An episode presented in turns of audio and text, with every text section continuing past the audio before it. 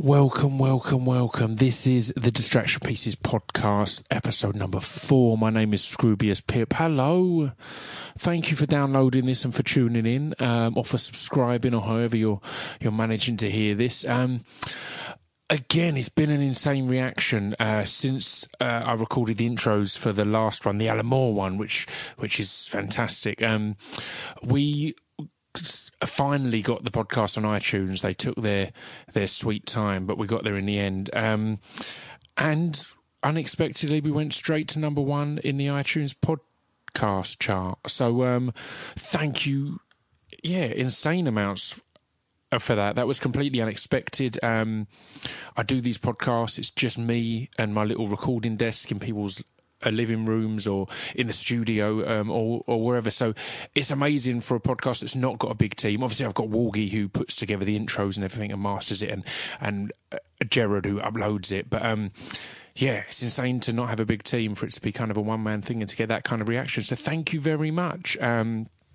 if you've if this is the first one you've tuned into, you've been missing out. Um, we've got had Russell Brand on episode one, Zane Lowe on episode two, and Alan Moore on episode three. But here we are with episode four with DJ Yoda. But before we get into that, I'm going to go through my sponsors for this week's show. We're going to start off. We've got we're sponsored by Onnit.com. Um, they are a great little company. I'm a big fan of them. I purchased this. I have purchased their stuff in the past. I still do. They're a um, human optimization company. Um, they they sell a lot of fitness stuff, so kettlebells, battle ropes, all that kind of thing for uh, for, for, for functional strength building and a lot of supplements to to aid that. But they also um, sell nootropics, which are um, uh, and they're kind of new. There's a lot of tests going on about them at the, the moment. Actually, at onnit.com, o n n i t.com.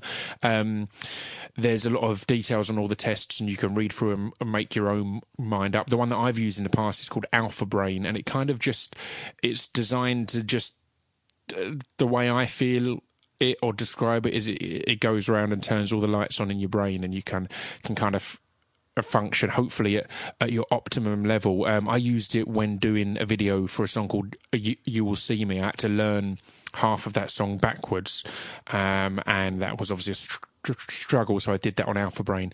Um, but yeah, anyway, as you're listening to this podcast, you can get a discount, a 10% discount on all Onnit products if you go to onnit.com slash Scroobius Pip. So O-N-N-I-T dot com slash S-C-R-O-O-B-I-U-S-P-R-P. Um, and you'll get a discount there. So do that. And you'll also in turn be supporting the podcast uh, w- when you shop there. So thank you very much for that. Um, two more sponsors. So if you're getting bored, just hold out. It's not long to go. Um, Redshift Rebels have sponsored the last uh, three, and they're a company set up a while ago by a good friend of mine, um, and they're a clothing company. But they decided early on in their conception, or, or as as as a uh, their conception was a result of deciding this that they see the huge budgets that companies spend on marketing, which essentially is kind of an, a gross thing. It's kind of paying someone loads of money to tell other people that your product is good rather than it just b- being good, you know. So um, they decided instead of spending them marketing on their money on marketing. God, I can't speak, and I've got a podcast, number one podcast. Can't speak. I've got a stutter. Terrible. Um, they would instead spend it on music and uh, art, and they they say they they put out CDs by people. They they've actually done the tour T-shirt for. a Warren Peace, who are on my label, who we're on tour at the moment on the speech development tour. Come, come, fuck with us. Um, and yeah, they do things like that. So it's really good. Um, I'm a big fan of them. And they have given a discount again for being a podcast listener, a Distraction Pieces podcast listener. They have given 25% off if you enter the code free cheese, um, which is a reference to, to, one of my lyrics. If you're not aware of my of my back catalogue, which is completely forgivable, that's absolutely fine. Um, so go check them out. That's a Redshift a Rebels. Give them a look. And the final sponsor is just my label, Speech Development Records. Um, yeah, come check us out. We got B Dolan, we got Sage Francis, we got Warren Peace, we got me, we got Polar Bear, we got Giacomo Brown. It's a lot of good stuff. If you go to scroobiuspip.co.uk, there's a web store there with loads of information, or fo- or YouTube.com slash scroobiuspip. There's a load of videos of guys from the label. So enjoy all that. It's free. Come and have a look. Um, if you want to hit me up about anything, at scroobiuspipio on Twitter um, and Instagram and Facebook.com slash scroobiuspip. That is about all I need to ramble on to you right now because we're going to jump into a fantastic chat that I had with Mr. DJ Yoda. Um, again, gr- gr- great that when I've announced these, the hype for each guest has been so so high, and Yoda is, you know, one of the most respected and legendary DJs in the U- to come out of the UK. So. Um, hope you enjoy this chat. I'll be back at the end um, with some information for you and stuff about next week's podcast and all things like that. So s- stick around at the end, and I'll see you in a bit.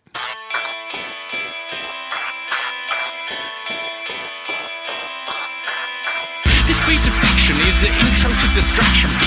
This piece of fiction is the intro to distraction. This piece of fiction is the intro to distraction. This piece of fiction is the intro to distraction. You good to jump straight in? Let's do it, man.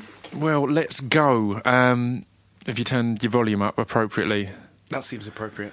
Perfect. DJ Yoda, here we are. The podcast has begun. That was it. That was our big our big start. That was a really impressive start. Thank you very much for noticing. Um, how you doing, man? I'm good, man. Yeah, catch me on quite a chilled day, so it's It's a rarity, good day to right? Talk rubbish. Yeah, the last time I saw you, you were on the main stage at Bestival, um, and you weren't Busta Rhymes. Yeah, Busta Rhymes cancelled, um, and I took his place last minute. But with the like AV shows that I do, you can type in um, words on the laptop and they'll come up on the screen. So I just kept on having it flash up. I am not Busta Rhymes. so I knew there'd be people out there just saying like, Busta Rhymes is a bit weird, isn't he? Yeah, Like, I didn't think he was that? like some white dude that mixes videos. Yeah, he hardly even raps now. but the thing is, I think even with me doing that, there'll still be people that have left Bestival saying Busta Rhymes wasn't that good. yeah, I saw Busta Rhymes. He was all right. I mean, he was he was Busta, but he wasn't. I don't think it was Ah, all there. typical Busta. I've got a feeling that they got, and this isn't just praising you. I've got a feeling they've got a, a better show uh, with you than with Busta. I've just got a feeling that Busta isn't going to be delivering it at the moment. I don't know. There's certain kind of slightly older or, or whatever. I don't know. I've just got a feeling he's I actually uh, he's too muscly to, to put on a good show now. I disagree with you. I think like the the good thing about Busta Rhymes is his energy, and I think that it, if he does show up to a show Yeah. and is ready to do it well, then I actually think he would smash it. Yeah. But on more than one occasion, I've gone to go see Busta Rhymes and he hasn't been there, and I think he's got a little bit of a thing of like, oh, have I got to get on a plane? Yeah. Oh, I don't think. How I many times- down instead? How many rap acts have you had tickets to at the Jazz Cafe that have never happened? More than one. Because I've, I've, I've got no. It's the, it's the classic that they will get a lot of the old classic, old, old legendary acts, and then they're the ones that tend to be. All right, they've not. It really They've not made confuses it. me how you can just cancel gigs like that at the last minute. It shows Yeah. such disrespect to the people, to your core fans, the people Yeah. who want to come out and pay money to see you.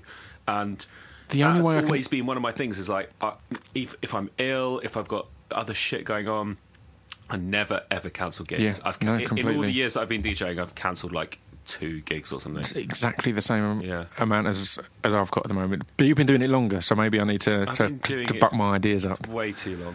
Let's uh, uh, let's go back to the start. How did it all How did it all begin, man? like the the Big Bang is the theory, and then or Jesus and God. In the beginning, Um, there was the word, and the word was God. Yes, it was. But no, how did it all begin for you? Because it's it is it is crazy. Because I can't think of, of of you and not think of hip hop and not think of you know you know you're you're very credible in hip hop. You've been around a long time. You've worked with a lot of great people, but you're.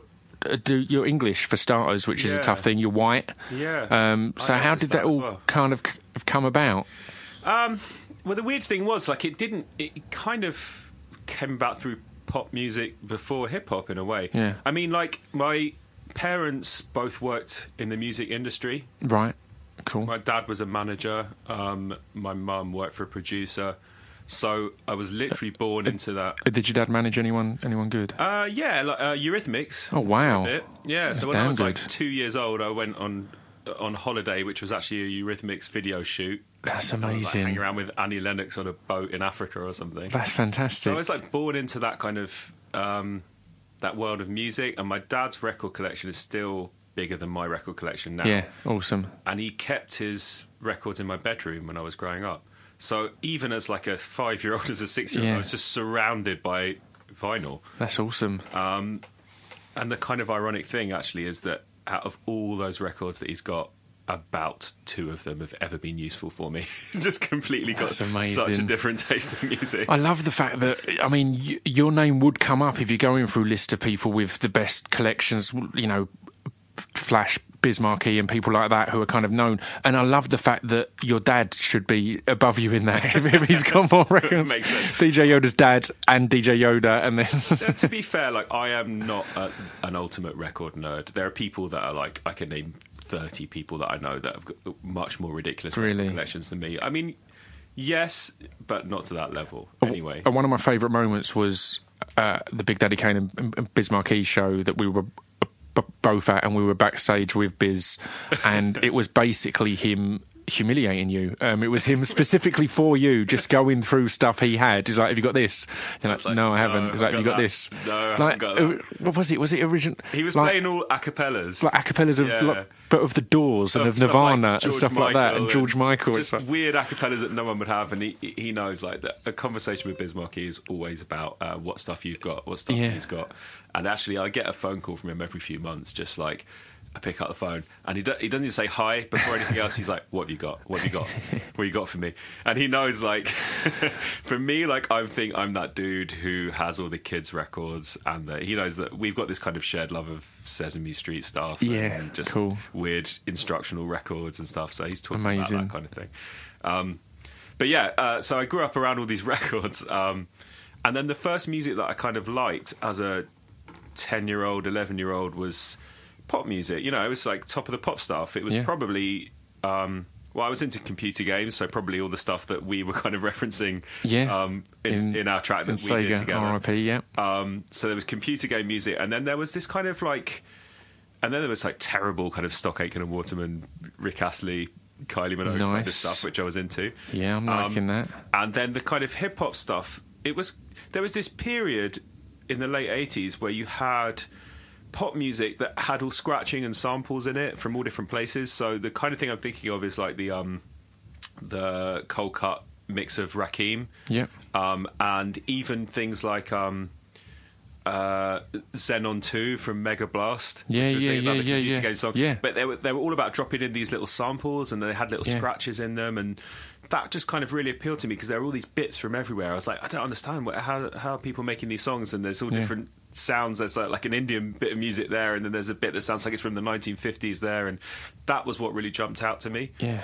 Um, and then when I first started listening to kind of hip hop, hip hop, it had scratching in it, so that just immediately like uh, that just caught my ear. I was like, "There's something weird." and and probably um, made it all make sense a little bit more as, as soon as you start to know what understand scratching and what bit. it I would think- probably because again at that point it was odd that or the idea of a sample was quite odd because in general it's a band uh, with instruments and microphones and then when there's suddenly other stuff dropped in it's like oh, It's terrible to say it, but I've always been a little bit bored by band music because it's Yeah. just the sound of four people with the same instruments Yeah. making a whole album. Yeah. And the thing that appealed to me about hip hop and something like um, De La Soul, Three Feet High and Rising, Yeah. it, it just sounds like it's from all around the world and from every era. Yeah. There's just, uh, and for someone like me with short attention span, it's like it's continually interesting. Yeah, and it's that's a- really hard to make a a, um, a good hip hop album, a cohesive hip hop album, because you can sample in hip hop and you take music from everywhere. So it's very difficult for an album to sound like a whole thing. So that's why I think the most classic hip hop albums are ones where. Despite the sampling, you've got this kind of sound that all fits together. So that's what I was talking about that when I did this talk on um, Midnight Marauders by Tribe Called Quest recently. Yeah. I was saying even though they sampled music from a few different decades and from a few different genres, the amazing thing about Midnight Marauders is it, it sounds like a um, a cohesive piece of music that all Yeah, fits together, and that's kind of really like the nirvana of sampling to me. Do you think? Do you think the? I mean, you touched upon kind of the uh, the short attention span being appealed. Do you, do you think that's what's brought back the the mixtape I think the mixtape is because of the mixtape having its this new, new a new boom. It feels like a mixtape rather than an album is that bit more instantly accessible and instantly it jumps about a bit more. It can have stuff like I know this beat, so I'm instantly comfortable. That's what I like about it. I, what I like about it is that a lot of the time I haven't got the attention span to sit down and listen to a whole song. Yeah. And that, that's the reason that I DJ like that as well. I play like Yeah. 20 seconds of a song. I'm like, okay, I've proved my point. You all know that I've got this song. Got- I've yeah. played this song for you. Let's move on. because we've got a lot to fit in here. Someone tell Biz Markie I've got this song, and then we can we can move on. I mean, I know there's an argument for the complete opposite of that as well. And I, Yeah. weirdly, I had um, dinner with Mr. Scruff this week. Yeah. And we were chatting about it because he is like, even though we kind of do the same thing, we're such different DJs. Yeah, He's completely. the absolute antithesis of that. He will play a nine minute song in its entirety. Or, or he's, I mean, I think in recent years he's got more legendary for his four, five hour kind Yeah, his long. DJ sets. And he has to play long DJ sets. Yeah. I'm the absolute opposite. I won't play for more than an hour and a half, two hours, Yeah. because I'm skipping around music so quickly that it's just going to do your head in. It's too that's going on much. Yeah, too yeah, yeah. yeah. Um, so it's interesting. It's just different strokes for different folks. But that's I'm always the kind of person who like I can't settle on a TV channel. I'm flicking channels constantly because Yeah. I'm in fear of missing out on something. Yeah. And I'm the same in music. I listen to like five minutes of some Indian music and then be like, oh, I need to hear drum and bass now. Oh no, I need to hear chill out music. Yeah.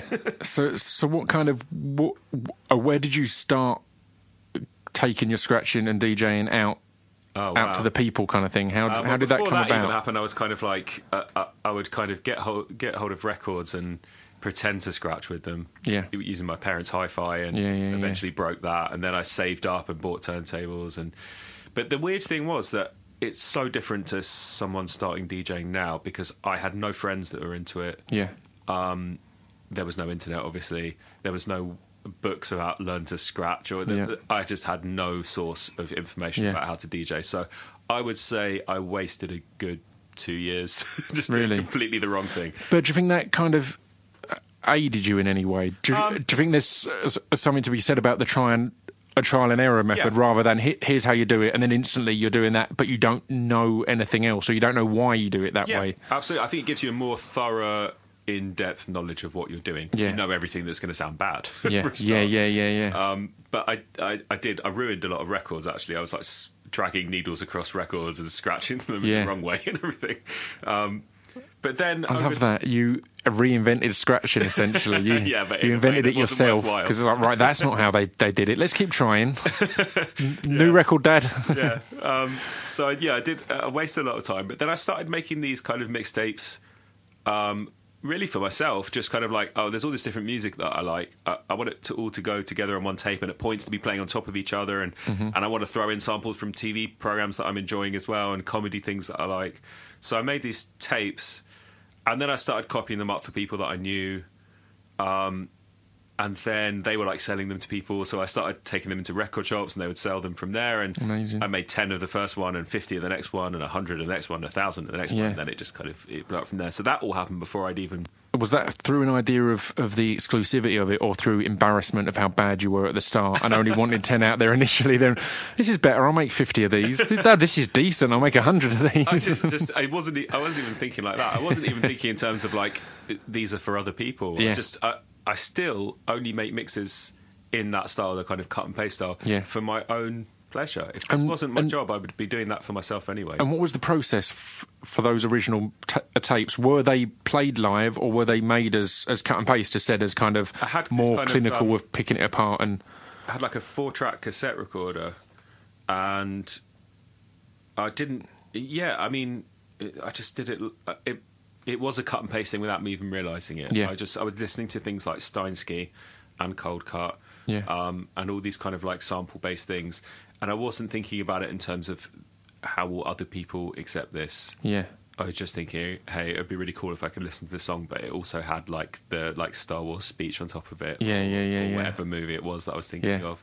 So it's just, for, it's almost like a jigsaw. Like I always think of it like that. There's, I've got all these bits; they all need to be fit together in some way that works, and then I can enjoy them all at once. yeah. What, what do you feel about? Because it, it it feels with that kind of thing, um, for what you do specifically.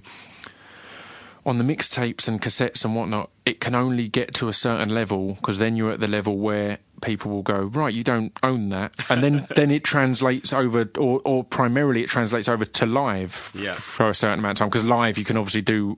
A, a what you like, but then is it the process that then you build enough of a name live that you can actually have these samples and then release it officially, or it's what's the kind a of weird grey area, and it works differently for different things. Sometimes it the challenge, the challenges that it presents actually helps. I mean, I'm thinking about when I did the '80s cut and paste mix uh, because that came out properly and legally through a label and everything. Yeah. The, the first thing they said to me when we sat down was, "Right, I know this is a 1980s mix, but you can't include any Michael Jackson, you can't include any Prince, Right. You can't include any Madonna." oh f- infuriating? And at that point, I was just like, maybe this is just Let's not a good idea. Let's do twenties. um, but I went away and I thought about it and I thought more creatively about it. And actually, that kind of helped me dig and think about things that are a bit more interesting Yeah. to put in there. So sometimes these kind of challenges, they they force you to be creative in a different way. And actually, I think the most creative stuff comes out of challenge and pressure. Yeah. Um, and when people place restrictions on you. And Completely, I couldn't agree more. that first stuff that I was making with the four track cassette recorder, it's unbelievable to think that I was using that that technique. Because anyone that knows anything about kind of music recording, if I was to tell you that the first cut and paste CD that I had, Volume One, I did that all on a four track cassette. Oh, really? And then just mastered it off that. That's There was- insane. There was no computers. There was no mixing process.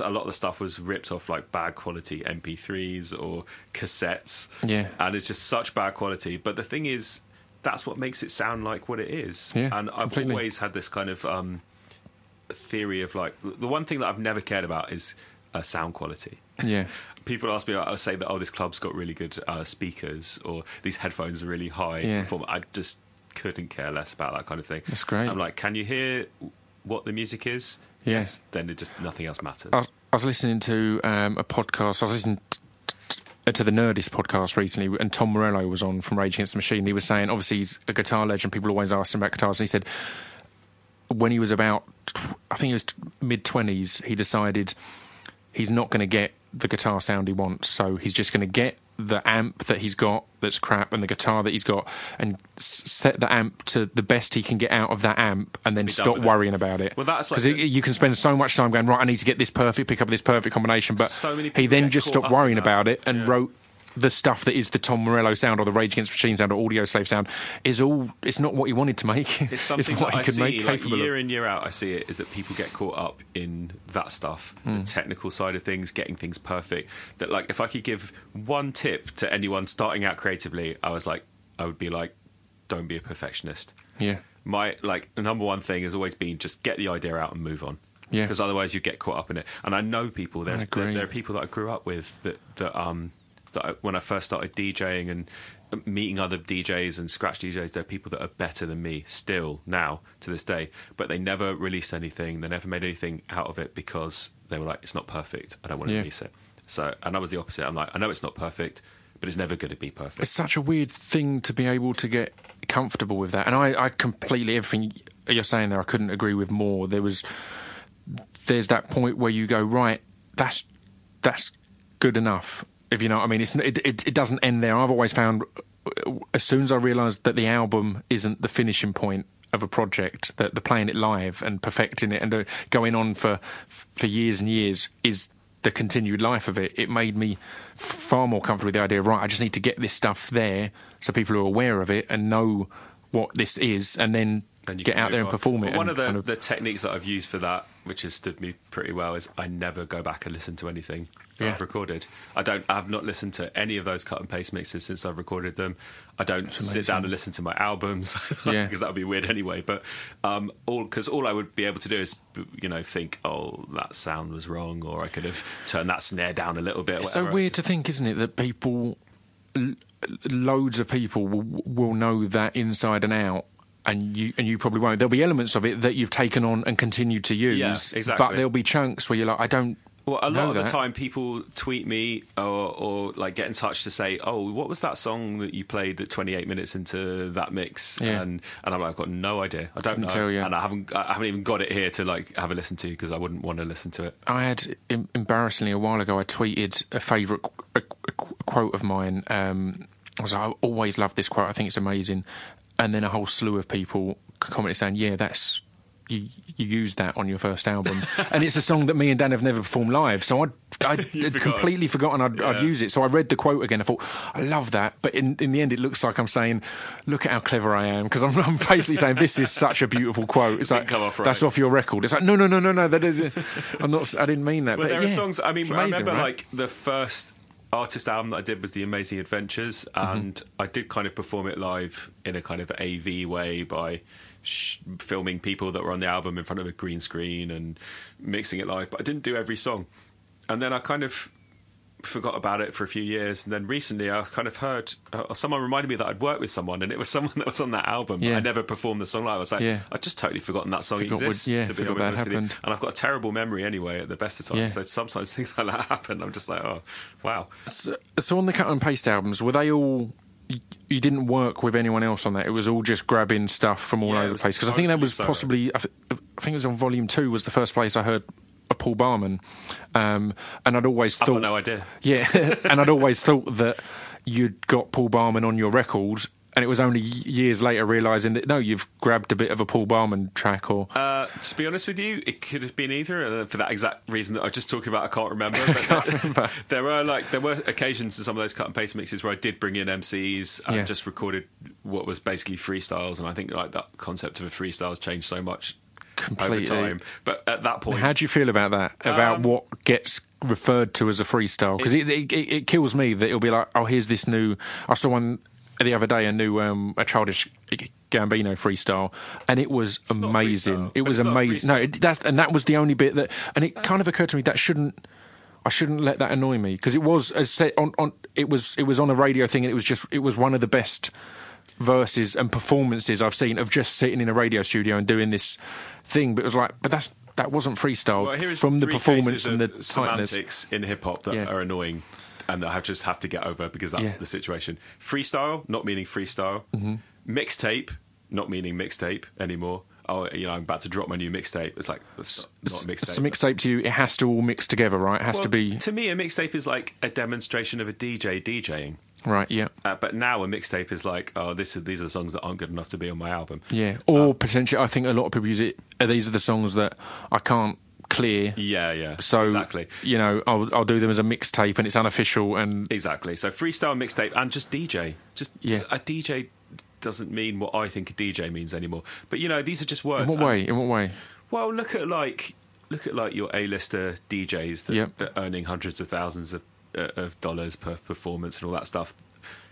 Here's my take on that. Like, it doesn't annoy me. It doesn't affect me, other than the fact that it's called DJing. Yeah. If they just came up with a different name for it, like this is Tiesto's big laser show, Yeah. or whatever it was, whatever word it was that you came up with, that would be absolutely fine. The problem that I have is that it affects what people assume I do and what I've put Yeah. years of work into Yeah. and what I respect as a craft. And these people, they're not DJing, they just press play and then they wave their hands in the air or do whatever it is that they do, which is fine, but just don't call it DJing. It, it makes me think of a quote from a, a Sage Francis interview recently where he said, um, "It's got to the point now where when people talk about or or use the word hip hop or talk about hip hop, he can no longer assume that." They're talking about the same thing as he's talking about, Absolutely. and that's that's exactly because the same with DJing, too right? It's now, uh, and DJing's too big. It's, too it's- very. There's so much you know in within it. within hip hop there is pop music, there is weird left field stuff, there's political Yeah. stuff, there's like like porn stuff. There's just Yeah. anything you can think of. It's it's as big as life. Yeah. There are like there are African hip hop people, there are Asian hip hop people. Hip hop doesn't mean like just something that came out of the Bronx anymore. It's Yeah. it's it's pop culture. And yeah, DJing's the same thing. Look at EDM, look at like Mr. Scruff, look at some turntablist from somewhere, look at so, I mean even just DJing is like you can be a hospital radio DJ, you can be like Yeah, a. Radio 4 DJ. Well, completely. I mean, the com- the the complete difference between a radio DJ and a live DJ is is That as cavernous as uh, as possible. I always remember uh, when I had you against Zane as the Christmas special at my at my Are Lizards club night, and people were like. Oh my god, that's such a mismatch. DJ Yoda, legendary DJ, against some bloke that plays songs on the radio, and they didn't know that Zane is also is is a good DJ in both elements. He's a good DJ, as in he talks on the radio, he picks good songs, but the dude can Absolutely. tear it up I mean, as well. People always ask me which DJs impress you. Zane's always on my list, and it confuses people that haven't seen him play. And as soon as you've seen him play, you're like, oh wow, he's like a DJ DJ. It just blew me well. away, just that whole reaction, and I, I loved it. I, I revel in that weirdness of people being pff, Yeah, just laughing at it. There's like, an example of like a, a rare down then. example of a DJ that can do Can do that, both. Can do both. But yeah, DJ. there's, such there's a not that that many. I think Zane, Eddie Temple, Morris. I think is great. I'd say going Annie both Mac. ways. Annie, Mac, can yeah, yeah, completely. well. Um, But there's not a huge amount. There's a huge amount of DJs that are radio DJs that do play a lot of clubs, but again, not in. It's not meant as an insult at all. But they do what the DJs at, at my local alternative nights have always done, and that's fine. There's something in that. Um, my local alternative night, um, if you were playing every week, people would get annoyed because they're there to hear that specific song from start to finish, Yeah. and this specific song from And start to like- finish, and and, not a whole I've- thing of actual. when I've DJ'd at weddings, that's Yeah. something that I quickly learned. That's a whole other skill unto Yeah. itself, and it's not to be sniffed at. No, like completely. It's just is- a different thing. It's a different thing. And uh, the first uh, couple of weddings I DJ'd at, I did terrible because I just assumed that I just do what I do. Yeah. Here we go, and people are like, "Let that whole song play," and you know, like, you, you don't play like twenty seconds of a song at a wedding. Yeah, um, yeah, it's a different skill. DJing is because the uncles have to have time to get up from the, the buffet to the dance floor when that song drops. By the time they get there, you've gone on to the next one. It's like, oh, yeah, it didn't work. Didn't work. damn it. Um, but yeah, that, DJing's too big, and really like. I would like there to be different names for all this stuff. Yeah. I, I, and uh, here's another thing that like people, it's not a very popular opinion, but generally, especially amongst artists, people get annoyed about naming of genres. Don't put me in a box. Don't pigeonhole me. Mm-hmm. Yeah. You can't call this dubstep. You can't call this trip hop. Yeah. I'm the opposite of that. I am totally More specific. I think more specific genres are what we need.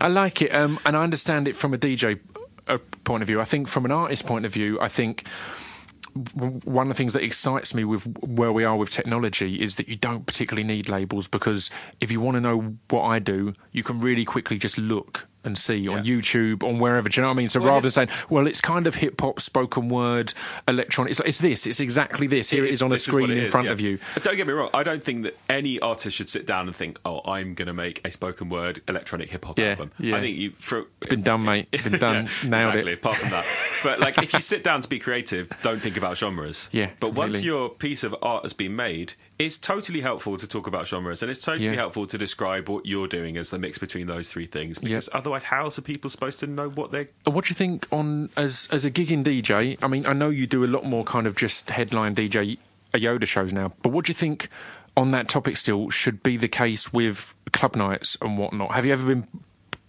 b- booked somewhere where it's not been made clear what you do, so people are there to say for a drum and bass, or do you know what I mean? So uh, they're there for a different kind of night Yeah. than you offer, or and do you adapt to that, or do you kind of think, well, it's the promoters if they've booked me, Well, that's that's something that happens more often than you might think. Yeah. Actually, like I'd say once every couple of months, there's some kind Yeah. of situation where I think if I just do what I normally do here, it's not going to be quite right. yeah, But part the way I see it, part of the thing about being a good DJ is you have to be flexible within what Mm-hmm. you do. I only ever play music that I love. So Yeah. if I'm changing up what I do, I'm not going to play stuff that I don't like just to please a crowd that are there. Yeah. But okay, here's a really good example of it. This last summer, I did a tour with a heavy metal festival. Mm-hmm. Um, that they we did one in the Midlands, one down south, one up north. Cool. And they put me on the main stage in between heavy metal acts, and I'm not uh, I'm not known as anything to do with heavy metal. Yeah. But I was thinking about it creatively. I thought, okay, it would be not genuine for me to sit here and play a bunch of heavy metal stuff that I don't know. But at the same time, if I do what I normally do, that's not going to be 100% right either. But I found I tapped into the energy of it. I played really Mm-hmm. like high energy stuff that I would normally play, harder drum and bass stuff that I would normally play, Yeah. harder even funk stuff, harder hip hop stuff, and it clicked right. But it's Yeah. because the energy was right. Yeah, it's and, perfect. And you just, as a DJ, I think that if you, you take a look at your surroundings, you don't just stare down at your decks and do what you do, do what you regardless do. of Yeah, what's yeah, going on going on in front of you. You have to be adaptable to um, to the situation, but within what you care about. Yeah, yeah, and that, and that make loads of sense. Um, I think, yeah, I think it is an odd one though. I think it stuns me that someone who's quite known as as you will get that situation as regularly as But I'm not known everywhere. And uh, I mean, here's a great example of it. Like when I got to play in Brazil uh, a few years ago, I really wanted to like demonstrate to the crowds there that I there's a lot of Brazilian music that I liked. yeah Um, and at that time, that kind of baile funk stuff was really popular. Yeah. It's the kind of ghetto Brazilian music. It's kind of somewhere between hip hop and yeah more or whatever. Um, so I thought, yeah, I'm going to play some of this stuff just to kind of show everyone, look, I'm, I'm digging your stuff. I'm down. So I started playing it, and the the uh, guy that brought me out there tapped me on the shoulder when I was DJing. He was like, "Dude, I don't think you understand the lyrics of some of the stuff that you're playing, but right now you're kind of allying yourself with a certain street gang. Oh gang." shit! Damn. I was like, I was like, oh shit! I did not realize that. No, Yeah, and no, I'm gonna just go back to playing some British hip hop now. Yeah. like, uh, but it shows you, like, uh, I was like trying to sh- impress people, basically, but really, I should have just stayed within. Stay with what you know and what you do, Yeah, and exactly before you start like getting shot by gangs in Brazil. damn, that's in, intimidating. Where's? T- uh, tell me some more about some of the crazy places you've, you've played around the world. Wh- uh, Where was it you emailed me one, like literally on a Wednesday, saying, "Are you up for coming and playing in Africa or somewhere on at the weekend?" Um, b- b- because you'd been booked somewhere, and and and, Oh. and and they said, "Can you bring an MC or a live act to some sort?" And you hit me up, and it was one of the most heartbreaking things to have to turn down it, because it, was um, it was somewhere Kenya? I've never been. Kenya, yeah. it was Kenya. Dude, I still can't believe. I take a step back and I think I can't believe that this stuff that I'm doing has got me to like China and Africa and Britain. It's amazing because I think it really, I think what you do is that much more uh, universal because of the fact that you're using. Or you can use stuff from all around the world. If I go to, like, obviously we've done J- Japan and stuff like that, but it's still, it's very much going to be me going out and saying stuff in British yeah, oh, over with our sound. I think it's exciting that, and I think you're one of the people that has has has made the most of that and optimized that and going right. What I do is is universal. This me, can be it's like- translated all over the, world. It's the best thing about what I get to do. Like I love getting to travel every week for that same reason that I was explaining about having that short attention span. Yeah. I just like being somewhere different every Yeah, week. yeah, yeah. Even if it's not always somewhere glamorous. Like I'm happy to go to Hull one week. Yeah, and, like, yeah, really. Well, yeah, as long as I get to go to kidding, like somewhere glamorous the next week. but but it is it's just interesting to me to be in all these different places. Um, when I do get to go somewhere further afield or more um, exotic, then it's amazing to stick around for a bit and get to um, see some places that you would never get to see. Yeah, China was. Um, I mean, China's different now to when I first started DJing there. When I first started going out there, they hadn't had that club culture or that D- DJ Right. culture at all. It was the Yeah. very, very birth of it. And people didn't really know how to act and react in that situation. It's a weird thing to get to. uh, Is is that weird level as you were mentioning of Tiesto or, or, or, or people like that, and the Chemical uh, uh, Brothers. I remember seeing when they were more DJing than maybe they they they do now. I'm not sure or did. Um, it's that weird thing of you go through tons of your career climbing, and the whole point is that people aren't aren't looking at you, that they're enjoying themselves and getting on with what they do. And then you get to a certain point where you suddenly kind of want them all to stand and look at you. It's weird, Is that a it? weird thing for you? Obviously, you've done the the AV stuff as well, so I that kind of have that, um, counters that. But I think a lot of people who work in entertainment have got something inside them where they need to be adored. Yeah. And that extrovert thing, I don't have that at all. Like Yeah. I would be just as happy if everyone faced the other side of the room Yeah. I DJ'd. I, I, I think ninety percent of the time, if you're a DJ, that's the best situation. That's Yeah. how it should be. If you're doing it good, people should be uh, losing themselves in it and not f- focusing their attention. There's not much to see. I mean, you. even me, and I scratch a lot, and I- I'm really busy on the decks. I'm adding effects. One thing I hate is just standing there and letting the record turn around for four minutes. I, I don't do that. But even with me busy, I'm still like, why would you want to look at that on your Friday night out? Why don't you have a drink and go and try and pull a girl or Yeah, whatever it is yeah. that you want to do on Yeah. your Friday night? Like, so that seems odd to me. That especially when people say, "Oh, can we set up like a camera on your hands and have that on the screens and everyone can watch you scratching?" I'm like, you can do that if you want, but that seems a bit weird to me if people are out to party. Like, yeah, just let them enjoy themselves. Let them enjoy don't make them go. Pay attention to what we've paid for here. But that's something that I've had to. We've spent a, a, a lot of money on Mr. Yoda. Now appreciate how, Yeah, how good he is. Make the most of it. Um, but that's something that I've had to kind of reckon with with the AV shows that I do. Is that I have these big screens and I'm mixing video, but I've realised that people find it actually quite difficult to dance and watch, Mm-hmm. yeah. and mostly people are doing one or the other. Yeah, Um, completely. and I've designed the show so that you can just ignore the screen and dance, or you can just watch the screen and sit down. I think the point of live shows sh- should be that it's going to sound stupid. That should be that you only have to think about one thing, and that's enjoying yourselves. I've genuinely f- I've found this uh, with a song that me and, and Dan le Sac have, where on one tour where we're getting everyone to clap along, and on the next tour we're getting everyone to bounce. And the actual act of clapping and bouncing in time is really tough. So when people would been on, like we did the tour after, and people had been on one tour clapping and one tour bouncing, then all of a sudden we didn't say anything. So people are try trying to to clap and bounce at the same time, and it's like, oh, this is of um, I can't remember too many things. A B boxer the other week. I can't remember if it was Reeps One or Shlomo said to me that they said to the crowd, "Now everyone make some noise as quietly as you can," and everyone was like. But I like I confusing the crowd like that. No, it, multitasking as a as a crowd member is not uh, what they do. no, it's, and it's not. It shouldn't be. It, And shouldn't be. yeah. The Why- why point should is that you're losing yourself. You know, and that's uh, also ties in with my whole idea that I've always had about. Um, you know, some of the stuff I do is quite silly, really. Yep. Um, but having that kind of sense of humour is so important to me because I see people around me that forget that they're in the entertainment industry, especially when people are out on the weekend and in a club. Yeah, It's not the time to be serious. yeah, It's completely. like that's the time to have a laugh and, And enjoy y- and enjoy yourself. Maybe different if you're making an album or writing a book or whatever. Yeah, but in course. a club on a Saturday night, let's not get too miserable about yeah, things. yeah. No, I couldn't agree more. So, so, so, how did it develop in in, Ch- in China? I jumped in mid story Yeah. and just completely took it off track. Well, but yeah, I no. am paying attention, so I will bring it b- b- back on track anytime that happens. Um, the, the first couple of times I played in China, they stood and watched me DJ Mm. for the entire set, and then when I finished out, there was like a round of applause. I remember that in Japan. Like, uh, me and Dan's our, our set went.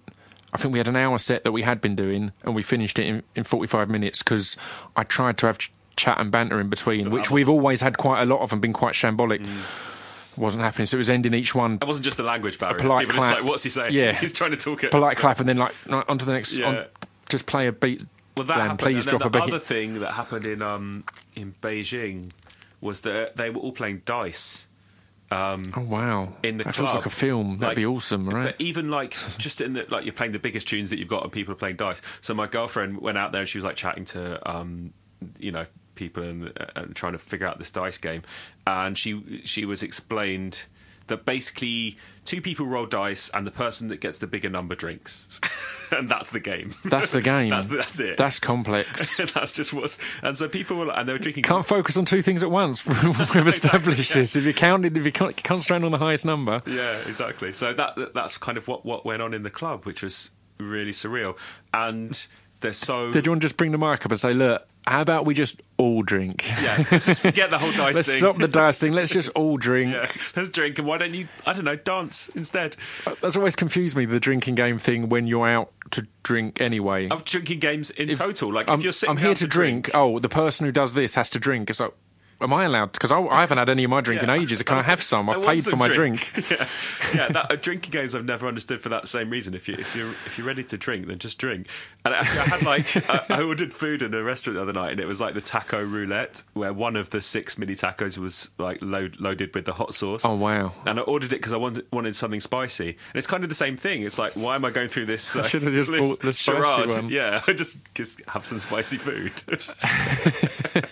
I love that. We've got to make a game of things. Um, it's too much. Um, but yeah, so it didn't. It didn't r- remain like that in China. no, though. it changed, kind of. it changed throughout the years. And not only that, like, even just, did you change your s- set or style at all to no. adapt it or help Not it change? really, no, Just, that- you, there wasn't. There's not a lot you can do if that's the. There is sometimes Culture. some kind of very um, British centric sense of humour things, Mm-hmm. especially in the AV shows that I will take out. I find like I'm not going to play Alan Partridge if I'm in Singapore. Yeah. that doesn't make any sense.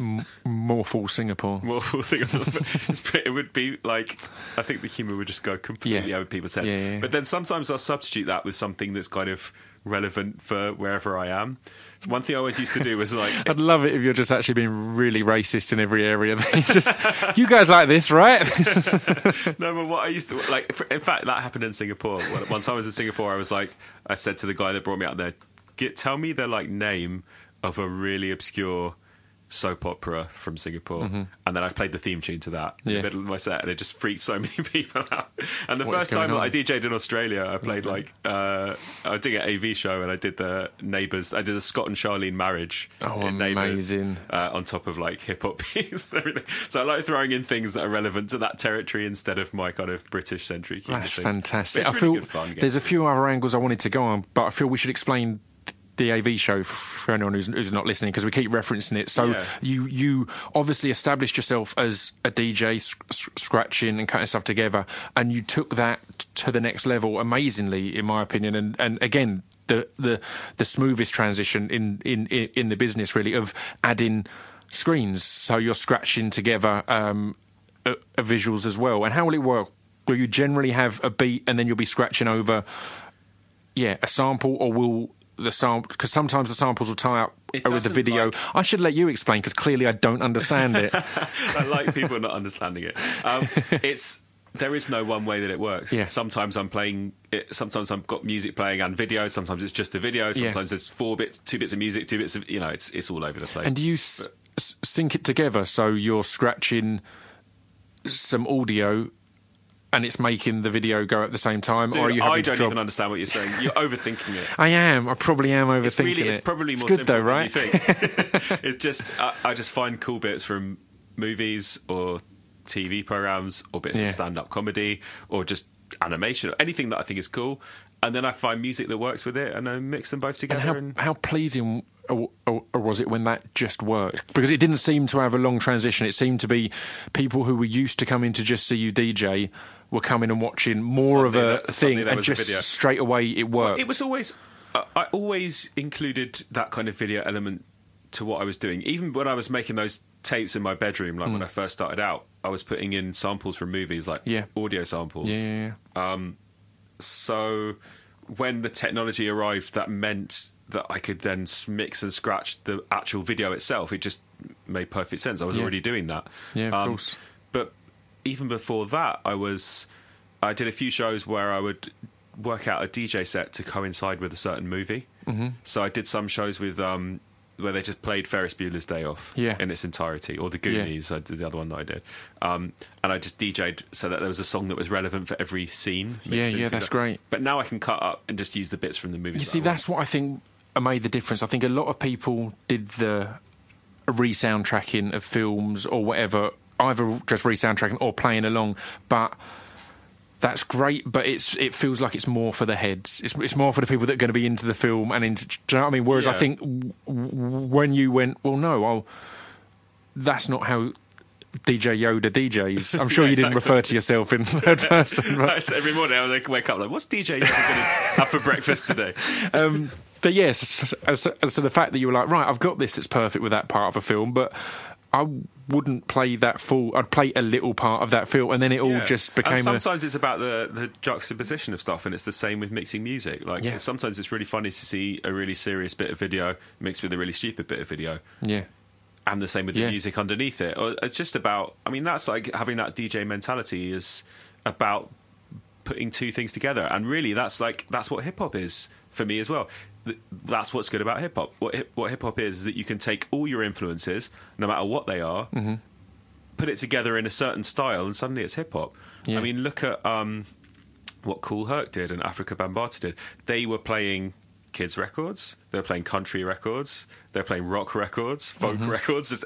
They just found the funky bits from all of them, Mm-hmm. Yeah. and the way that they mixed it made it hip hop. Yeah. uh, and that's what's great about all that you know, De La Soul and Tribe Called Quest stuff that I've just been referencing. There's just so much and that's what I try and do with the AV show as well. I'm like, I like Neighbours, so I'm going to stick Neighbours in this mix. I like Yeah. Wu Tang Clan, so I'm going to stick Wu Tang Clan in this mix. Like, Yeah. and, and once it's all together, it's going to be something new. Yeah, that's and great. really, it's like hip hop is the most obvious expression of um, uh, of an artist's influences that you can get, and the purest. Because when someone sits down to write a song with a guitar or a piano, they're doing exactly the same thing. They're rehashing all the stuff that they've heard and making it their own. yeah, completely. Nothing, no idea is original. You don't just sit down and come up with something out of nowhere. It's all born out of influence. Yeah. And in hip hop, your influences are there for everyone to see and understand and appreciate much clearer. Yeah, yeah, completely. So, so was it, it it it reinvigorating to bring the visual element in because I'd think you'd been DJing for a long time, and not that the whole crate digging type thing ever gets boring, but I'd imagine you'd got through a lot of what you were going to find. So you've suddenly got a new area to crate dig. You can go YouTube through is like- YouTube and find. That's my digging. Wow, look at this. I don't bother with record shops anymore. Yeah. YouTube is infinite. Yeah. And it, and I'm lucky that I don't have this. Well, I'm not lucky. This is the reason why I don't have this thing about uh, quality, video quality, and Yeah. audio quality, because otherwise it would just be too frustrating. There's all this amazing stuff, and you just think, oh, well, it's not Poor HD, quality so not- video, yeah. yeah. Forget that. I'm like, oh wow, there's this kind of amazing, amazing Argentinian soul song from 1981. I can include it in the mix. and it just works Yeah.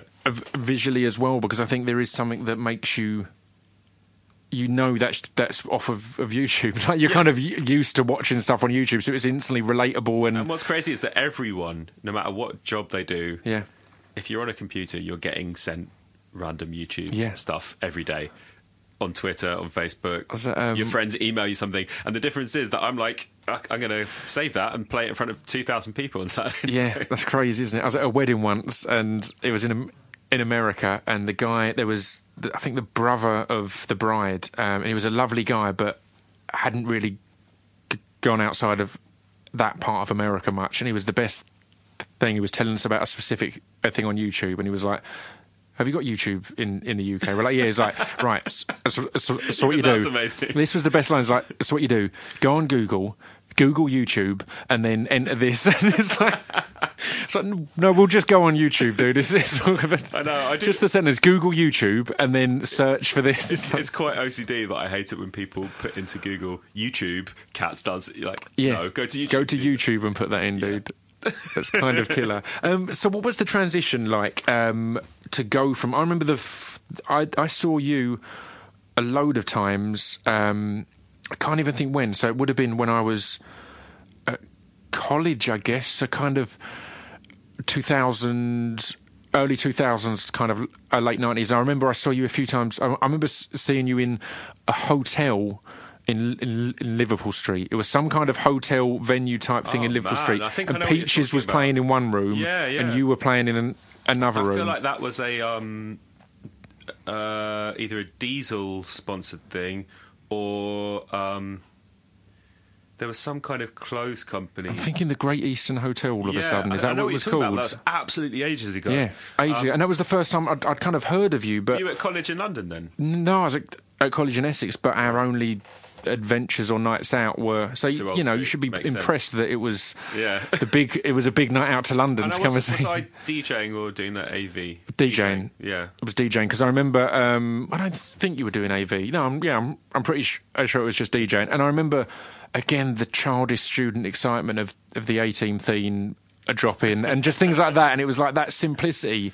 But that's Um, what it is. It's just simple. And like uh, sometimes people think that stuff like that is I'm being ironic. Yeah. I'm definitely not being ironic. The Yeah. 80s mix was not ironic. That's just other stuff that I love. Yeah. Like uh, yeah, I love. Uh, um, uh, my main love is hip hop. That's what I know.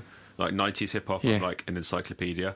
But I do also love the theme tune to the A Team because it's uh, amazing. Do you ever feel you need to edit yourself, or is there anything you think? No, I can't play that. That's too. I that's too far, a or too cheesy, or too. Like I pride myself on not doing that.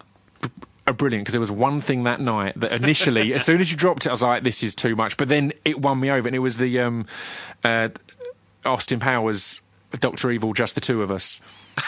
And Doctor Evil Minimum. And when that dropped, I was like, "This is the Austin Powers, and this is cool." But then you started to cut it up, and I was like, "No, this is dope. This is dope." And I was, I felt guilty for having a moment of doubt in, in this okay, game. here's, here's something that I always think: there is no such thing as a guilty pleasure. Completely. I do not. I, I do not entertain that concept. Yeah, I rant about yeah. this all the time. There's good news. You shouldn't ever You feel any like guilt about enjoying something. Like it, like yeah. it's that's it. It's over. But to be fair, that bloody like Doctor Evil hip hop song, I must have played that once in a club. That must have been the one time. was I the one that. time. But sometimes I just hear like some comedy thing that day and, be like, that I have to just, I have to just know. I mean, it's great to try, isn't it? It's, I mean, that's the exciting thing, I guess, from DJing versus being a writing recording artist is you've got that instant test and gratification. Yeah. You're like, right, right now, I need to know if this works. If it doesn't, cool. I've got And I do loads more gigs this week. It Sometimes, doesn't matter. sometimes I do something like that and it does work. I'm like, okay, I can carry on playing it then. I bet there's definitely been the opposite of that. Yeah. There's this one like Chinese uh, YouTube video that I'm obsessed with. I always feel like pulling it up and playing it now 'cause it's so it's like one of those things that's so bad that it's good. Yeah. It, the music is just terrible, but I got a bit like obsessed with it. I started watching it every day. I was like, I have to just play this out because I'm too obsessed with it not I need to know. Bring, uh, uh, uh, uh, bring it up. Have you got signal? That's fine. I can kind of talk and and, Yeah, and, I and cover. F- I think it's in my before you YouTube it. favourites. So I should. It's got to be in your YouTube favourites. Should be able Is to. on on YouTube. I've, I, this is just asking you technical questions about YouTube now. Um, can you see what, like, you know, you have your watched list. Can you see other people's watched lists? So if I went on your your your YouTube, would I be able to see everything you've watched, even the embarrassing stuff that you're like, oh man, I don't know. Is the answer. I don't know why I'm asking you not. to- I- I- That's the best bit of feeling see- ever, isn't it? If anyone could see the stuff that I've listened to on YouTube Yeah. or watched on YouTube, I think I probably would just be really do think, embarrassed. Do you think that's the advantage Yes, of doing what it. you do, though, is that you can have that excuse of, well, I was researching. Let's just see if this plays because it's.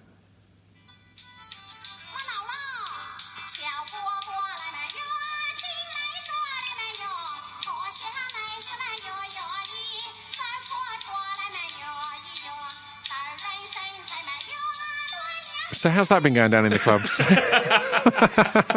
Um, try playing that in a hip hop club, yeah, and you will experience what it's like to be me. it's amazing. Well, where do you do you find stuff more from people sending it to you, or do you trawl Uh, these days? Both. It, it comes from anywhere and everywhere. So a lot of the time, I'm my ears trained now, so that if I am just if the radio is on and someone's speaking and they mention something that I want to sample, I just Yeah. I'm like, ah, uh, iPlayer. Yeah, yeah, yeah, Need yeah. to get that. Or if Yeah. I'm watching a film and something happens, I'm just. I'm, I'm not constantly thinking I can sample this, I can sample this, but something will happen, it will just click. Perfect. To, So, and I've, my list of notes in my phone is just mental. Yeah, yeah, yeah. just- It reads like the rantings of a I lunatic. I remember the excitement of um, of, of, of, of when my mate uh, uh, sent me a video of um, MC Barnow, and at that point it had like hundred views, and instantly I was like, This is I've got to get this to Yoda, and it- it's got it's only got hundred views, so that kind of weird credibility of Biz Markie being like, "Have you got this?" It's like, no one's seen this yet. Just watch this. It's amazing. I know. I have to. Uh, you get that buzz of that? Because it's obviously it's good to find something good, but is it a how much bigger a buzz is it to find something good that's only got Yeah, that is this the certain same amount? exactly the same with digging for records, like Yeah. in a hip hop way. Like if you find some obscure kind of Turkish seven inch with an incredible drum break on it, Yeah. it's the same thing as finding a YouTube of a pissed Essex man ranting in a Yeah, car that yeah. only had hundred views. so amazing. Yeah, but that's what it's all about. It's about like, hey, everyone, look at this. You haven't seen this, but it's absolutely amazing. Yeah. and that's what a D- that's the the main job of a DJ. Yeah. is like check this out. This if is I could just insanity. if could sum up what I do in three words, it would be check this out. That's exactly it. That's perfect. Um, so tell me a little bit. I'm not going to keep you too long. I am going to keep you too long. Actually, that's exactly that's going to be the theme of the podcast. I'm going to keep, Keep everyone you too, long. until it gets like uh, I'm really really need the toilet. Um, um, no. So what? Where's? How have you found it's? Uh, I can't say sentences. Um, so, so, so, what's been the most exciting places it's taken you, but not geographically? Um, like the fact that w- when you started, I'm sure you wouldn't be ruin the weekly call from Biz Markie to check what you got. You know, what uh, what's been the most amazing things there of people you've ended up working with? I know you had MOP on on the last Yeah, record uh, and stuff like that. All That's the stuff mind blowing, right? Uh, origin like that jumps to mind when you say that is the collaborative stuff. Yeah. like any because this it's like a solo venture. What I do, I could get by just by never speaking to anyone. Yeah. just pottering around in my studio and making music, and then going out to clubs and playing it alone. But the fact that every year since I've started doing this, I try and come up with some new kind of collaborative idea. That's the really special stuff. Is when you connect Mm-hmm. Yeah. with people and people that you wouldn't have expected to be able to connect with. yeah. Yeah, I mean, even just look at the like list of artists that I've collaborated with on my albums alone. The last album that you were on Yeah. had Boy George Yeah, and. MOP on the same Yeah. on the same album. It's like just the How- fact that that exists in the world, uh, never mind the fact that I was the person that instigated. Yeah, I that made If you'd that have told me there's an album with Boy George, MOP, and Scroobius Pip on it, Yeah. I'd be like, that is so cool. How Yeah. that? How's that happen? It's amazing. Um, so, so, so, so with those collaborations, are they? Are you in the studio with them more often than not? Is it more often that they'll you'll send them stuff and they'll send stuff back? Or Totally different with with every song I've done. I've, uh, uh, uh, who's been the most kind of memorable, or you've been the most kind of awestruck of being in the studio with and going right? um, let's lay this down. it was pretty crazy doing a song with Large Professor. Yeah, That was someone that I like grew up listening to his music, and he didn't work in the way that I expected him to work Oh, really? at all. It's so interesting to see how different rappers record their vocals. Yeah. It's that's something that it, it throws me every time. because you hear someone rap on a record, but then when you watch it being made, it's never the way that I expect Really? it to be. Yeah. Some people that I've worked with, you just press record and they just rap their rap and then they're done. yeah. And I was like, okay, let's go get some food. Bye. Other people, literally a word at a time or a phrase at a time. Yeah, Punch me in, punch me in, punch Yeah, me in. yeah. Um, so that's pretty weird and crazy to see. Um, but something like what I did last week in Manchester, that's like I did this collaborative project. I Mm-hmm. put together a new band yeah. um, called Breakfast of Champions, Excellent. Good name. um, and I've been hearing about this outside of, of of you. Actually, that's instantly made me think. I don't know who who's in it, but there's been something I've been hearing Right. talk of this. Well, explain. it started with like a um, arts council funded thing that uh, a Oh, Manchester venue have, where they put a, they just get a different person every year to put to create some kind of unique original piece of culture, whatever Yeah. that is. So they asked me to put together a band, uh, and we put a call out to emerging musicians Mm-hmm. across the country. Had an amazing response, hundreds of responses in, and I sifted through it all and basically created a band Right. of just like Frankenstein style, just like oh, I want a banjo player, Amazing. uh, and I want a double bass player, and, Yeah. I, and, and I just put together a band that I would like to see, so which is essentially no like guitars. yeah.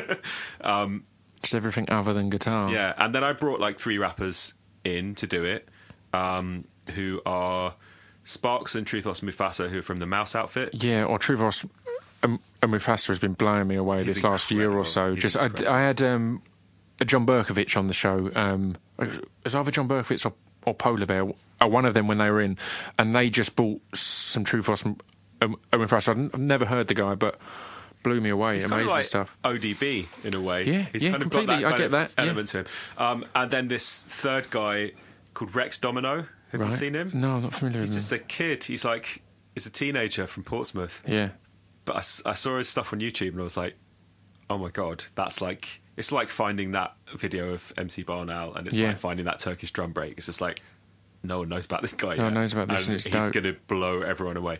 So I brought those three MCs to the table. We met up last Monday in Manchester. We hadn't met each other before, and we had a gig on the Friday night.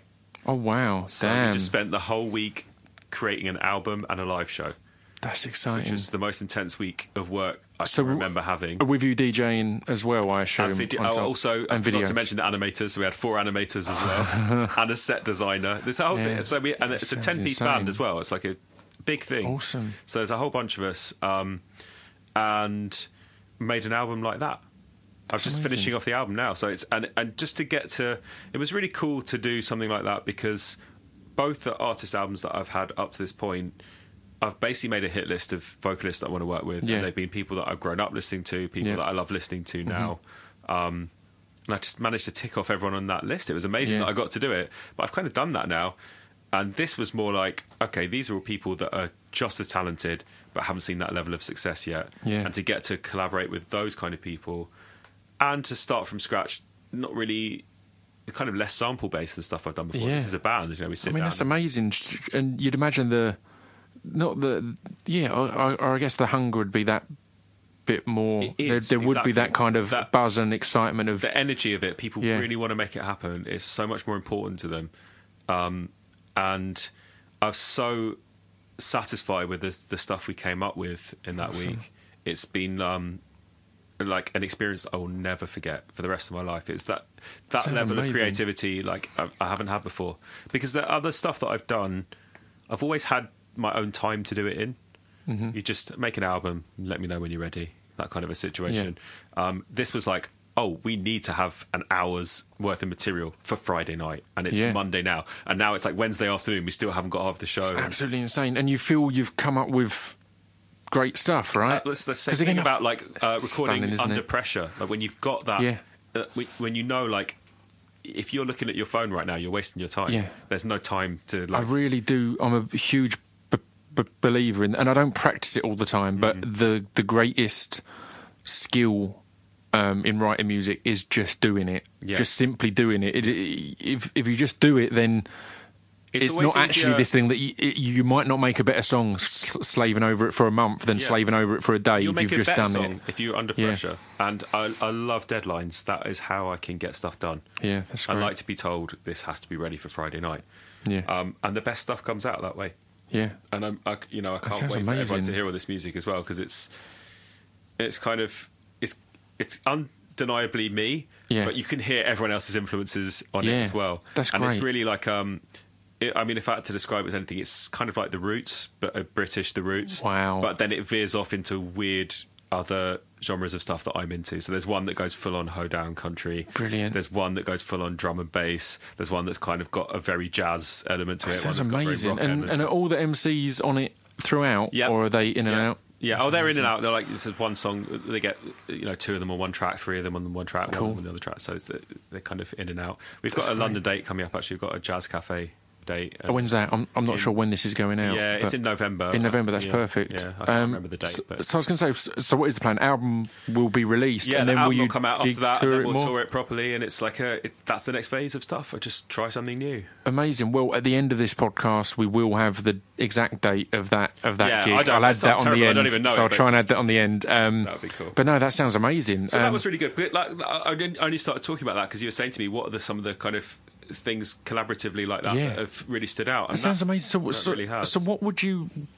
What would be the plan post that? Because I'd imagine if you've had that experience, you'll want to work again with those people. But surely part of the experience was not knowing those people in the first place. So no would it be we do the album, we gig it a bit, and then we completely disband, and then I do it again with completely new people? Or The answer is who knows. Yeah. yeah, because uh, I've thought the exact same thing that you've just said, but uh, it's too early. Part of it we haven't even in that finished the album moment. yet, so we'll see.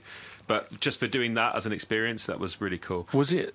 Did it come about, or was it influenced at all by when you've because because only in the last what year or two years you brought in the Trans Siberian Marching Band you've been doing a lot of stuff with. So again, Yeah. to explain to people, you're DJ with, with this crazy marching band on stage and being Yeah. engaged in the Yeah, I mean that was kind set. of what, what led to it. It was it was getting experience with a band like that. The, the Trans Siberian March Band, they are like a bunch of weirdos.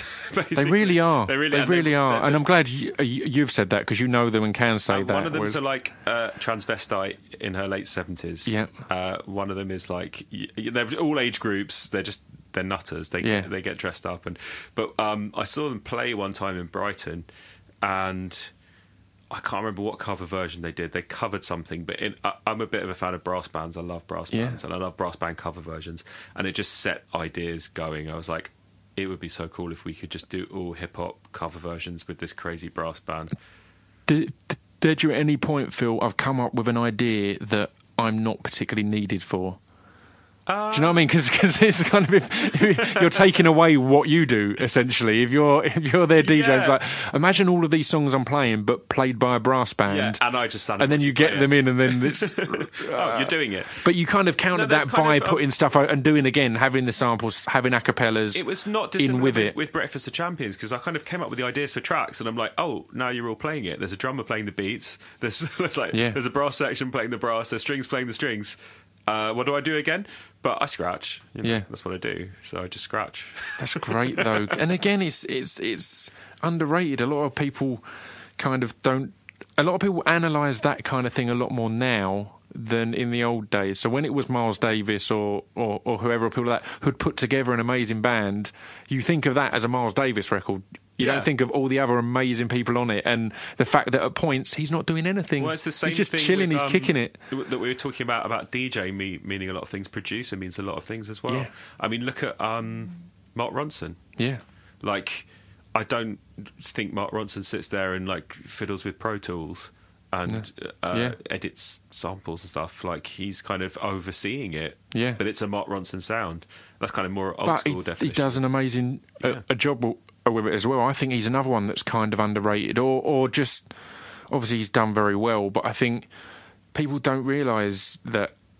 My main thing is people don't realise he did Ooh Wee, which is one of the classic hip hop songs. It's like everyone thinks of Mark Ronson and his horns and so on and so forth. He's like he's made a Yeah. few absolute genuine Bangers. bona fide classics yeah, there. absolutely.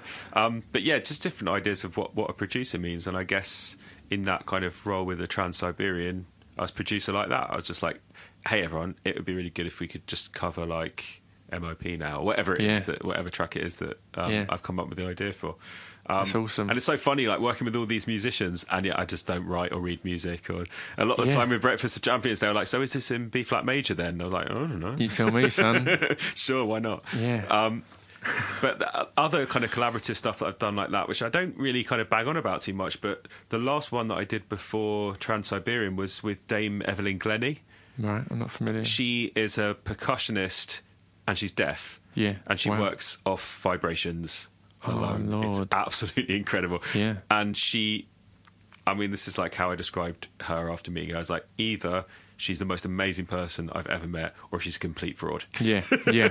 and I think she's pretty much the former. Something's going on But there. there's stuff like the stuff going on like where I can talk to her and she's not looking at my mouth move and she's answering me, but she's deaf. That's insane, Yeah. isn't it? Yeah, but she doesn't wear shoes. She's like feels all vibrations Oh, off the floor and everything. It's crazy. So we did this show totally randomly in Norway. Um, That's Same thing where we had like a week to come up with it, but it was um, much more experimental, avant-garde, Mm-hmm. classical music basically. But I was like, uh, and I'd videoed her um, playing all instruments, and I was scratching her doing that on top of her actually playing them, and we're back and forth with all this percussion stuff, and just same thing. I just did it to try and was like take myself out of my comfort zone and. Yeah. Do you kind of f- f- force that regularly, or is this Yeah. stuff that just comes along, or do you think, right, I need to both. put myself in an need to- unusual I- spot I- right yeah, here? I have to make sure that at least every year I do something that I've I've never done before. I mean, I've got a radio show starting this year, and I've, I've never. That's d- what I was going to go on to. n- And uh, next, what's the what's the deal? What's the plan? It starts in October, so it might already have started when this goes started, out. yeah, um, it's on Six Music, Six and Music, yeah, I mean, congratulations first of all because they've not had a they've not had a hip hop show, at all. have they at all? No. I mean, Huey does a kind of like Huey's great. I love got- Huey's show. I think he's great because he just goes wherever he wants. Yeah. At points, he goes wherever he wants, and he's amazing. But But, there's no no, there's no hip hop show on Six, and I just you know I've had like offers of radio stuff throughout the years in the past, and it's never really appealed to me very much doing that. I don't think there's much point me doing radio on any other station. Mm-hmm. But then Six, when they approached, I was like, okay, that is a good that makes fit. sense. Now I, I think. I mean, I was exactly the same. I think you're going to fall absolutely in love with it because I was the same. I was like, I had no appeal. I've I've never had that. This is going to sound ridiculous now. Obviously, I'm doing a podcast that I'm on every week, but I've never had that appeal of I need to have my voice heard. Yeah. So, but it wasn't until I started doing the show and I realised. I mean, or the thing that made me want to do the beatdown, which I've stopped now. If anyone's listening and wants to tune in, but they're all on on, on Mixcloud. Um, the thing that appealed was all of this music hasn't got a home in the UK. Yeah. it might have in other places, but in the UK at that point. It didn't have a home, and Well, these people come over and tour and do good, and you know are known. Yet there's nowhere to do. yeah, to me, the thing that like jumped straight in my head was like, okay, there are people doing hip hop shows, but hip hop is 40 years old now, and no one is celebrating that 40 year back catalog. Yeah. There's like all the hip hop That's what I was are going to ask. So it's going to be more of a because again, I was going to say w- when I think of Yoda, I think of more old school hip hop. Obviously, there's new people on the I different want, things. I want I the think of- balance to be like 75% old stuff. great. So I'm going to play new stuff Yeah. that I'm feeling that's come out. Yeah. Um, but I just think there are so many places where you can hear the hip hop that's come out that week. Yeah, I agree. There's that's that's everywhere, but not everyone knows about like some obscure '90s Organized Konfusion remix or whatever that I that I want to play and be like, hey, uh, if you're liking this new stuff that's coming out, I'm sure you would love this, but you might not know about it. Yeah. Um, and there's so much of that back catalogue to celebrate, and I feel like yeah, six is a good place for that. Actually, it's There's got to be a few that are on your mind as the ones you can't wait to I just, play. again. This is one of my like notes sections on my iPhone. Yeah. It's just like uh, I just randomly be like ah, Redman. yeah. ah, yeah, there's tons of stuff I can't wait to play. So is it going to be a lot of of, of, of talking? I'm assuming it's not going to be just you DJing and, and, it's going to be a mix of both. It's I'm gonna be a going to of I'm going to have like an hour's mix that I've put together awesome. for every show, and then the rest of it will be me talking, playing new stuff, playing other stuff. That's that's amazing. Yeah. And, and, an hour's mix every every week. yeah, That's, and I put a lot of good to put that pressure into on you. mixes. I always like from the very start of what I've done, I've been like, if I'm putting a mix out there, it is not going to be just a record mixed into another record, mixed into another record. It's always involved, detailed. Mm-hmm. I get lost in it. I find samples from different places. Yeah. I cut up little bits to make weird mashups and blends and stuff. That's And I don't ever want to have mixes out there that aren't that. yeah. That's what I do. That sounds insane, though. So, is uh, do you know how long have you got a set? Are you, are, are you doing it for a set amount of time, or is it just an ongoing thing? It's an ongoing thing. We'll see what happens. Man, that's it. petrifying. Yeah, Are you weird. not? Are you not terrified that you've got to come up with an hour's mix every week? I I mean, say, um, the other side of it, it's not so much because Oh, it's not every week. It's not every week. Oh, it's not every week. Oh, when is it? Sorry, we're, that's we're what on rotation. There's, it's the Friday night six mix thing. I think they've got Yes, four of. DJs in rotation. awesome. Yeah. So it's it's once a month on Six Music. I can't remember how often. It, Ish. Yeah, so a few. ish, yeah. It's on at some point. Just Google it. Jeez, Google come it. on. It's Use not hard to find. Don't type it into YouTube. Type it into Google. don't type into YouTube. That'll Um, get you nowhere. Yeah, so I, I'm not petrified. No, I just I, I, it's just part of this thing that I just want to try something different the whole time. Yeah, that's great. I I just want to try something that I've never tried before. Um, It's ex- exciting as as well. Obviously, that it, the whole iPlayer thing that it's just archived and then you're you're good. You're there. there. It's there's no pressure of oh, are people going to be in at this point on a Friday night or whatever yeah, it is. will just it'll it'll be there for whenever you want to hear it. And I'm working on a mix at the moment as well, like um, for Diplo's uh, Diplo and Friends show. Oh, just aside from all of this, which is the uh, for Halloween. So by the time that people hear this, they'll be able to check the Halloween mix. That oh, that's awesome. and that's just the way that I like to make mixes. It really works for me to like have a th- be given a theme. Yeah. Uh, that's why I did the 1930s mix. That's why I did a country and western mix. I'm like, if you just give me a topic, Then I can like, just dig into that. I can make it out of that topic. That's Yeah. great, man. And I think people, again, it's a great thing to, a simple thing to find and realise that if it's like, I've got, I've, I've, I've polished my tools, I've got my skill set. So it's just, if you tell me, if, if, if you tell me what you want, Yeah, I can deliver that. something That's there. what I do. That's fantastic. what we do. That's perfect. Well, we should probably st- uh, start to wrap it up at, at, at some points soon. But is it, uh, what's the plans ongoing? Obviously, the radio show and everything, but albums wise and, Yeah, this and well, this Breakfast of Champions thing will, will be the next the next thing. that, that will drop. Yeah, and I haven't got a release date for that yet, but we're we're almost finished with the album uh, recording wise, so it's not going to be too far off. Perfect. Um, and that, that's the next album thing that's going to come out, and then. Um, Oh, yeah, there's oh, always oh. just different weird projects going on. The other Yeah. thing that will be relevant because it's also November is uh, the BFI in London are doing a Oh, you sci-fi. Love the BFI. Um, they've got like a movie series of all sci-fi stuff. Yeah. But they booked me to play uh, just exclusive one-off best of sci-fi AV show. yeah. So it's going to be a proper sit-down in the cinema with popcorn whilst I scratch RoboCop. That's that's perfect. Surely that's just going to be absolute heaven. Where did what what made? I'm just continuing the interview after saying we're going to end there because I've never asked this or even wondered this. What made you come up with your name, and have you regretted it at any point or been pleased? Because I think it kind of sits with Uh, I- the nerdiness of elements of what you do. So I hate the name. You really? I've, like always hated the name. I've never. uh, There's never been a point where I've been like, "That's a good DJ name." Yeah. I hate it. so, so so how did it, it come about, and, wh- uh, and, and how quickly did you hate it? uh, immediately is how quickly I hated it. I just it kind of got named on me by a friend, and I had this big Yoda toy by my turntables, and it Yeah. was just for lack of anything else. That the crazy thing is that my actual name, my name name, my initials are DJ, and my surname is Beanie. Yeah, So my actual real you should have been DJ Beanie. Beanie, That's a good name. which is a good name, and DJ Yoda is not a good name. I think it works, man. I think it. would I don't know. I think It's, I'm oh, it's all with it. But you know what? I'm of the all evolution, isn't it? All Could- DJ names are stupid. Yeah. I, I, I Pretty much. struggle to think of a good. I, I can think of maybe one or two good DJ names, and other than that, they're all really silly. Who, who uh, what DJs excite you the most? Like as a fan, who are your top kind of few? And and and and if you've got any, a few that are obviously big names, but any, any that are maybe bubbling under. It's funny. I like. I'm. I'm obsessed with DJing. I just like to watch DJs. I Yeah. like to watch shit DJs. Yeah. As much as I like to watch good ones because it Yeah. inspires me to like not be that shit. Not be that guy. and I, I'm happy to just as happy to. I just if I'm at a festival and there's other DJs playing, I just always want to see them. I Yeah. don't care. Yeah, there are some people that I like to watch more than others. I, I David Rodigan Yeah. is probably my favourite DJ. To He's just a legend, isn't he? because the passion Yeah. and the energy. He's another one that, that if you if you Google YouTube and search for David Rodigan, in that there's just so many just If you put YouTube amazing. Bing, uh, then you can get you'll get to YouTube and you can type in David. Rodigan. yeah, I agree. I mean, he's another one we're going to have to to get on the podcast just would be because just some of the stories I've Yeah. heard secondhand about that guy and of But the thing that's brilliant about to. him is that the passion that he has for the music that he plays comes across. Yeah. And it's and it sh- it shows that if you've got that passion, it can transcend anything. Because I remember the Exactly. the first one I saw was some a video of him playing in Kingston, Jamaica, and he's a white m- middle aged man, and you can see that at the start people are a little bit. Who's What's this this? guy doing? Yeah. And then he starts, and he's so passionate and so genuine.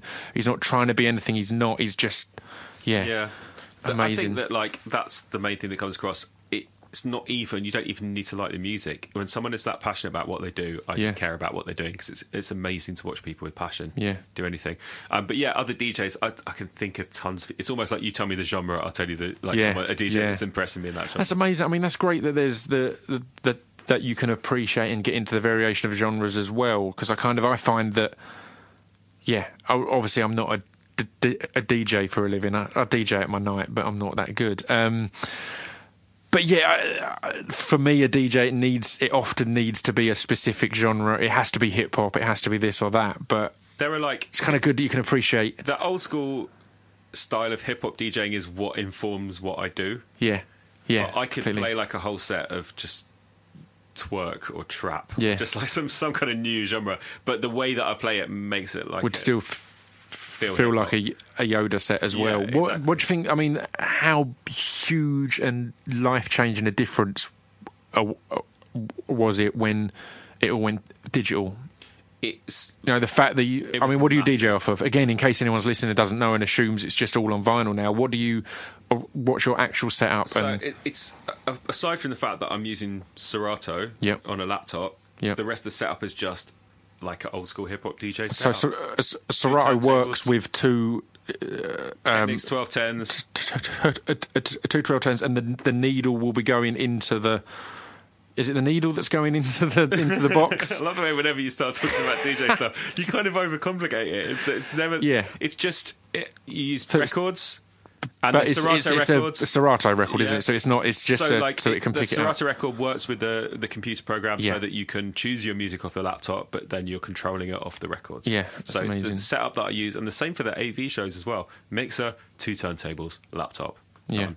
Like nothing, But it just gives you endless and that's just the way. Uh, choice and proportion. the way, that's the way that I've learned to DJ, so that's the way that I'm comfortable with. I've tried with CDJs, I've tried with controllers. Yeah. I can do it. It just doesn't feel right though. Yeah. Like I like to have a record to scratch because that's that's what I do. But I'm not at all sniffy about people that start DJing now and want to just DJ off a laptop or a phone or whatever the hell they want to DJ off, as long as you're doing something interesting. if you can can do it well, I always think anything if you if you stick with it and learn it and become good at that at what you're using, then it's going to be dope. It's going to be the thing with the technology for me because I, I keep up on all the new DJ technology. I'm Yeah. nerdy about it as you. Might you love a good mixer. I love I always mixer. remember when you came to the club night the first time and bought your mixer and it like it lit up the whole room. It glue. It's got so many lights on it, and we literally could turn off all the club lights because it was just he's like plugged to his mixer in. But like the the way that I stay on top of all that new technology is I ask myself the question: Does it does this new bit of kit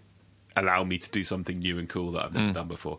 And if it does, then I'm all for it. Like yeah, like uh, for me, the important thing is to have that base of understanding DJing in its most pure form. And if you understand it on that level, then sure, take it off in any direction. It is a bit weird when people start with all this new equipment and they've never even mixed two records. Yeah, together. yeah, yeah, yeah. I think that you can tell a DJ that hasn't done that, and it doesn't sound quite right. Yeah. depending on what kind of music you play. Yeah, sure. For me, like I jump around from genre to genre. I might play a 60s soul record, followed by a drum and bass thing, followed by a Bollywood soundtrack. And I think to be able to do that, you have to have kind of understood. Well, if I had these on records, how would it? How would I be able to do that? And it makes sense. Yeah. Um, because computers can allow you to do anything with DJing now. Yeah, and it's got to be the saviour, l- like when you were saying, of when you're in a club and it's not really what you're traditionally do, because you can have so much just there on your hard drive Yeah. or, or what I quite like to do in clubs is like if because I've I'm kind of known for playing everything and people know to expect the unexpected. Hmm. That way I can play a reggae song and if people are into that kind of sound, I can go off further into that direction and play all Yeah. dancehall and everything.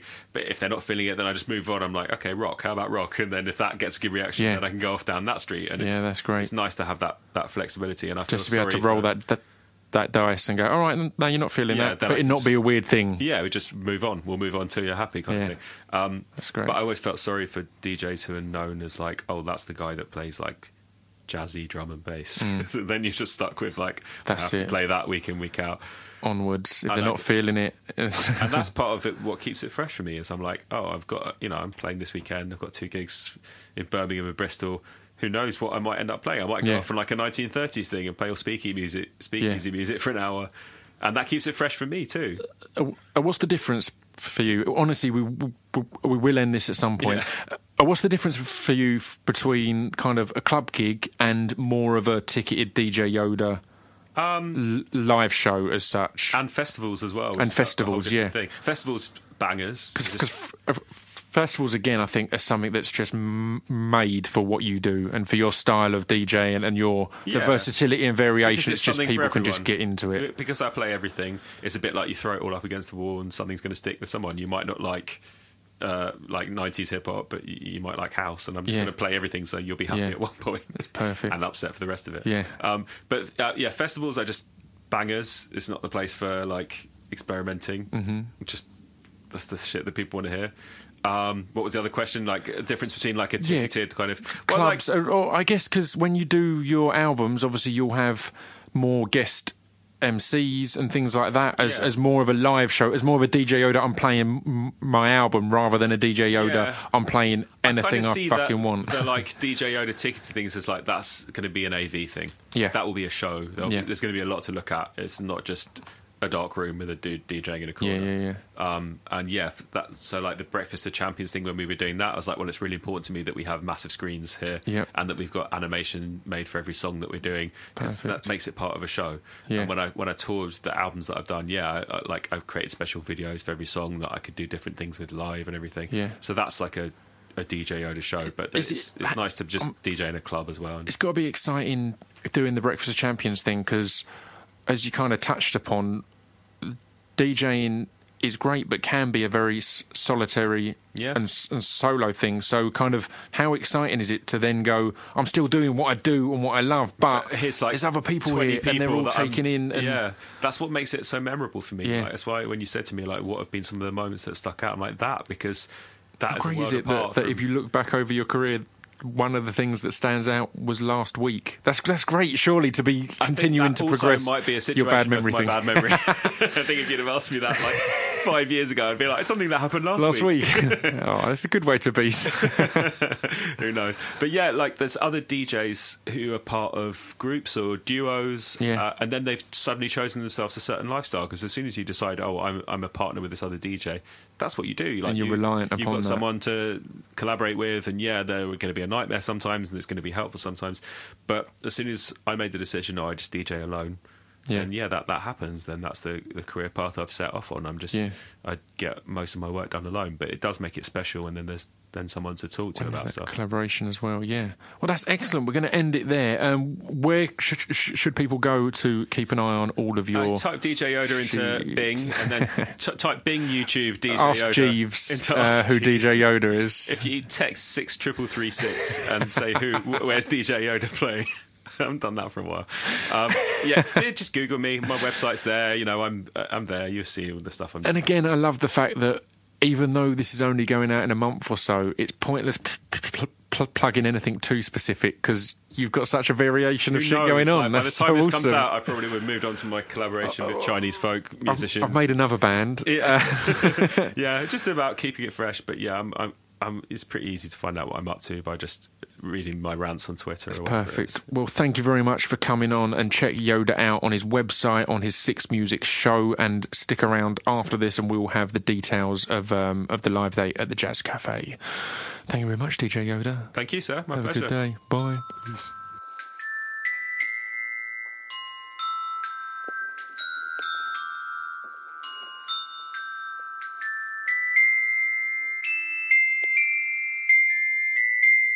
You've been listening to Scroobius Pip's Distraction Pieces. There we have it. Episode four is in the bag. Uh, that was DJ Y- Yoda, and it was genuinely just a lovely to get to spend time and have a chat with that dude. He's a legend. Um, uh, oh, I should mention his. Oh, as I mentioned, I would mention his gig um, with Breakfast of Champions, which we just I talked about. That insane project where they all just kind of had a week to to.